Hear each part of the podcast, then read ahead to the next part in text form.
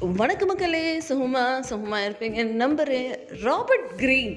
இவர் வந்து ஒரு ரொம்ப ஃபேமஸான ஒரு எழுத்தாளர்.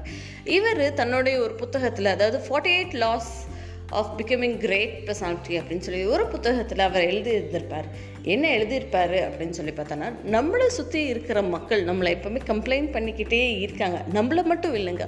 எந்த ஒரு விஷயத்தையும் கம்ப்ளைண்ட் பண்ணிக்கிட்டே இருந்தாங்கன்னா அந்த மாதிரி ஆட்களை விட்டு விலகுறதே ரொம்ப நல்லது அப்படின்னு சொல்லி சொல்லியிருந்திருக்கார்.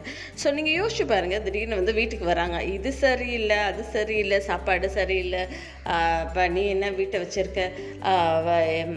இன்னும் சொல்ல போனால் என்னோடய பாஸ் சரியில்லை நான் இது பண்ணாலும் குத்தமாக இருக்குது ஸோ இந்த ப்ராப்ளம் இன்னும் டீப்பாக அனாலிசிஸ் பண்ணி பார்த்தோன்னா அந்த ப்ராப்ளம் அது அவங்கள மட்டுமே சேர்ந்த ஒரு ப்ராப்ளம் அவங்களுக்கான ஒரு விஷயம் தான் இது.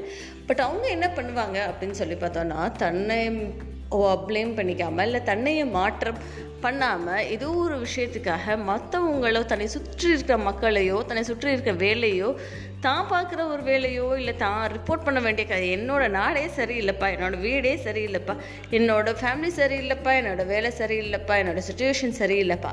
இப்படின்னு புலம்புற மக்கள்கிட்ட இருந்து நீங்கள் கொஞ்சம் தள்ளி இருங்க. எந்த ஒரு விஷயத்துலையும் seek the opportunity grab it and then become the top on it அதாவது எந்த ஒரு நம்மளை சுற்றி எவ்வளோ விஷயங்கள் இருந்தாலும் நமக்குன்னு இதில் ஒரு கெட்டது இருந்தாலும் அதில் ஒரு நல்ல விஷயத்தை தேடி கண்டுபிடிச்சி அதில் இழுத்து அதில் போராடி முன்னுக்கு வருவது தான் வாழ்க்கைக்கு சிறந்த ஒரு உதாரணம் அப்படின்னு சொல்லி சொல்கிறாங்க இன்னும் சொல்லப்போனால் வாழ்க்கை வாழ்கிறதுக்கு அதுதான் ஒரு முறை அப்படின்னு சொல்லி சொல்லிக்கிறாங்க.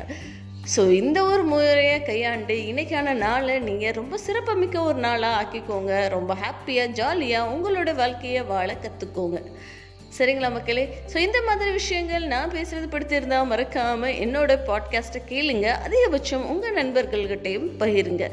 நன்றி வணக்கம்.